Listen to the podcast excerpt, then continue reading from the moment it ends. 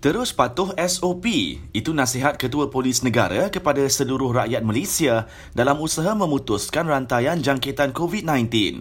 Tegas Datuk Seri Akril Sani Abdullah Sani, ia termasuklah pergerakan rentas daerah atau negeri tanpa kebenaran dan larangan penganjuran aktiviti sosial. Pihaknya kekal komited meneruskan pemantauan pematuhan SOP justru mana-mana pihak yang ingkar tindakan sewajarnya akan diambil.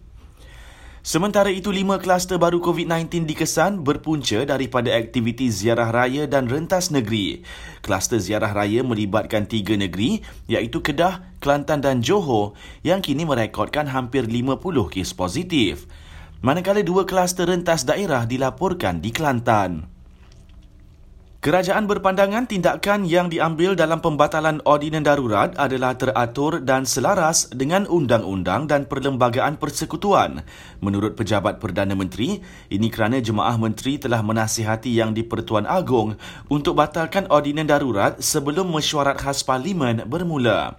Terdahulu yang di Pertuan Agong menzahirkan rasa amat duka cita dengan pengumuman kerajaan mengenai pembatalan semua ordinan darurat Isnin lalu kerana ia belum diperkenankan baginda.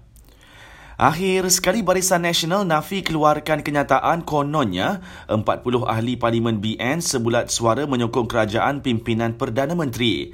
Jelasnya kenyataan menggunakan logo BN yang sedang viral itu adalah palsu.